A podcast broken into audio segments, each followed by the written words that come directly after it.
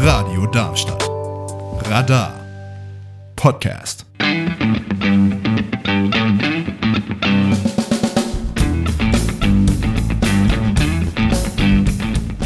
Kabarett und Co. Die Magazinsendung von Radio Darmstadt über Kabarett, Satire und andere Kleinkunst.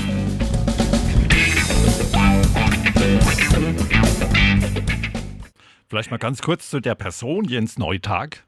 Für alle, die nicht wissen, wer er ist, das glaube ich, das sind nicht so arg viele. Äh, er ist schon ziemlich lange im Geschäft. Er ist Schauspieler, er ist Autor, er ist Sol Solo-Kabarettist. Er hat bei Kabarett ohne Ulf gespielt, da habe ich ihn auch kennengelernt, schon vor über 20 Jahren, ich weiß gar nicht mehr genau wann. Und äh, ja, er schreibt für andere Kabarettisten, auch Thomas Freitag, und ist richtig renommiert und etabliert. Das kann man schon so sehen, glaube ich, Jens. Ne? So. Äh, ich hoffe das so, ja. jetzt von dir möchte ich jetzt auch noch mal wissen, wie war das Pandemiejahr bis jetzt? Ähm, es ist insgesamt ein wenig traurig. Glücklicherweise kann ich sagen, also für meine Existenz äh, habe ich zumindest keine Geldsorgen. Also das, was an Unterstützung so ermöglicht wurde, ist zumindest für das, was ich äh, bedarf, ist es zumindest eine Hilfe, dass ich davon mich ernähren kann. Ähm, aber das ist ja nicht all das, was einen ausmacht, sondern man möchte ja raus auf die Bühne, man möchte seine ganzen Ideen irgendwo loswerden und dass es jetzt wirklich nach einem Jahr immer noch nicht geht und die Zeitzeichen im Moment ja auch nicht darauf hindeuten, dass es sich das in Kürze ändert, das schlägt schon so ein bisschen aufs Gemüt, muss ich ganz ehrlich sagen. Das kann ich nachvollziehen. Da geht einiges kaputt. So, und jetzt geht es weiter. Wir müssen ja nach vorne gucken, was da hinten war. Das ist jetzt eh rum, was im Moment ist. Da haben wir auch im Moment nicht viele Möglichkeiten, was zu ändern.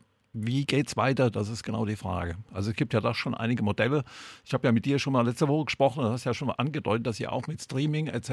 da Experimente gemacht habt, auch mit Bezahlung, weil das Geld ist ja nicht ganz unwesentlich längerfristig, ob man da ja. auch was verdient. Erzähl doch mal, wie das war.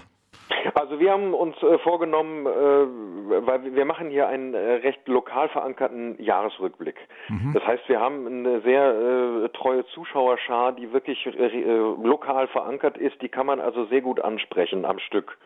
Das ist immer, glaube ich, wichtig für sowas. Ich würde, ich glaube, ein Soloprogramm, was ich ja hauptsächlich überregional an ganz vielen verschiedenen Orten spiele, da hätte ich gern keine Kommunikationsweg gewusst, die Leute dann alle zu erreichen. Aber da war die Chance halt ganz gut. Und dann haben wir gesagt, okay, wir können die Bühnenshow nicht ersetzen.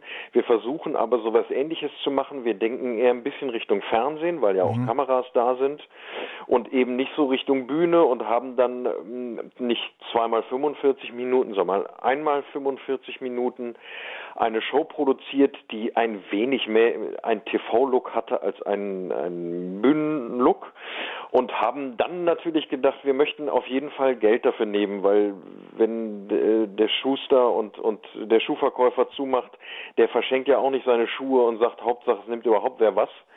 Ähm, sondern wir wollten uns unsere Kunst nicht verschenken und haben aber auch nicht gewusst, was wir genau machen und haben dann einfach gesagt, okay, ähm, wir nehmen sonst um die 20 Euro und möchten den Leuten das weil es ja auch nur die Hälfte ist und weil es natürlich keine professionelle Fernsehproduktion ist, möchten wir ihnen das ab einem Preis von der Hälfte anbieten. Und haben dann einfach gestaffelt, haben den Leuten das selber überlassen, wie viel sie bezahlen haben gesagt, wer gucken möchte, zahlt 9,90 Euro. Wenn ihr als Pärchen guckt, zahlt ihr 14,90 Euro. Wenn ihr uns unterstützen wollt, gibt es ein Unterstützerticket für 19,90 Euro und das große Unterstützerticket XXL für 24,90 Euro. Und waren dann mal gespannt, wie die Leute das so machen. Wir sind davon ausgegangen, es ist typisch deutsch, niemand kauft ganz klein, niemand kauft ganz groß, sondern es verteilt sich auf die Mitte, aber es war gar nicht so, sondern es war ungefähr paritätisch auf alle Preisgruppen verteilt. Also die Leute haben wirklich für sich entschieden, ich möchte die unterstützen und zahle gerne auch für das kleine Digitalangebot einfach mal 25 Euro. Mhm. Und dadurch war das eine, ja, nicht dem Aufwand entsprechend, aber ich sage mal, es war eine ganz erträgliche Geschichte, ähm, dass man sagen kann, das hat sich, es ist besser als nichts und es hat sich gelohnt. Man tritt mit den Leuten in Kontakt und setzt natürlich, kann ein bisschen was davon auch machen. Genau. Und ist das für dich dann so, so, so eine Mangelveranstaltung oder eine Notlösung oder ein billiger Ersatz oder wie siehst du das?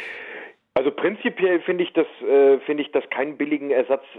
Jetzt ganz konkret auf Kabarett bezogen finde ich äh, also der der Urgedanke des Kabaretts für mich ist ja, dass man live vor Ort mit dem Publikum in einen Dialog tritt.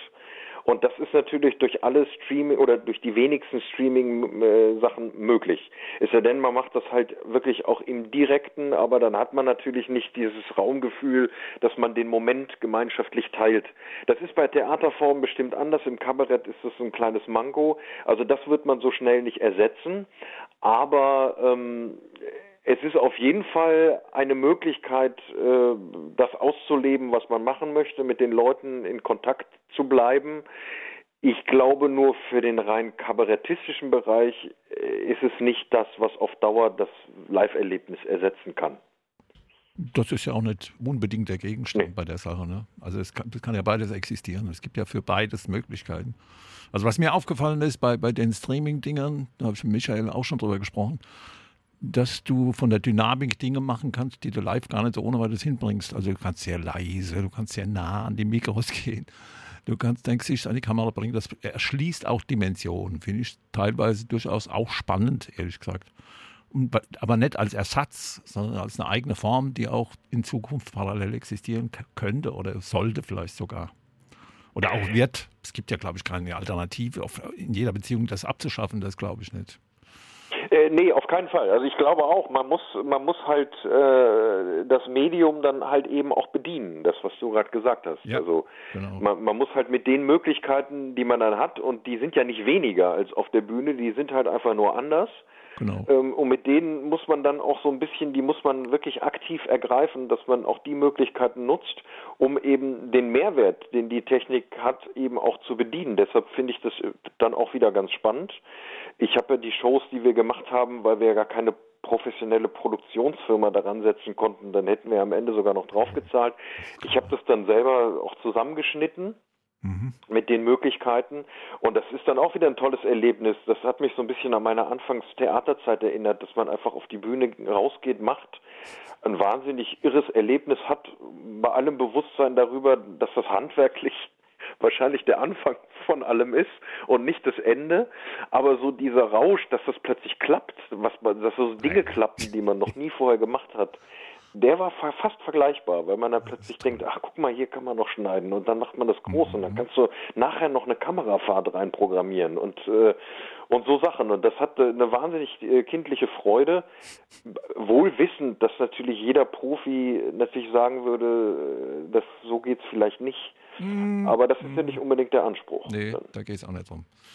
Jens, wir sind quasi schon am Ende. Das geht so dermaßen schnell immer hier vorbei.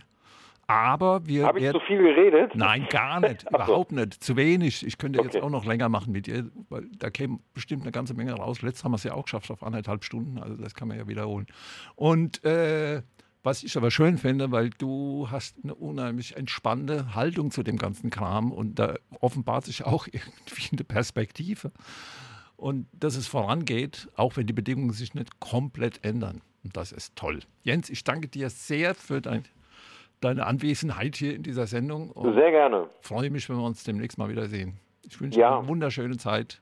Viele Grüße und auf bald. Auf bald. Mach's gut. Tschüss. Ciao.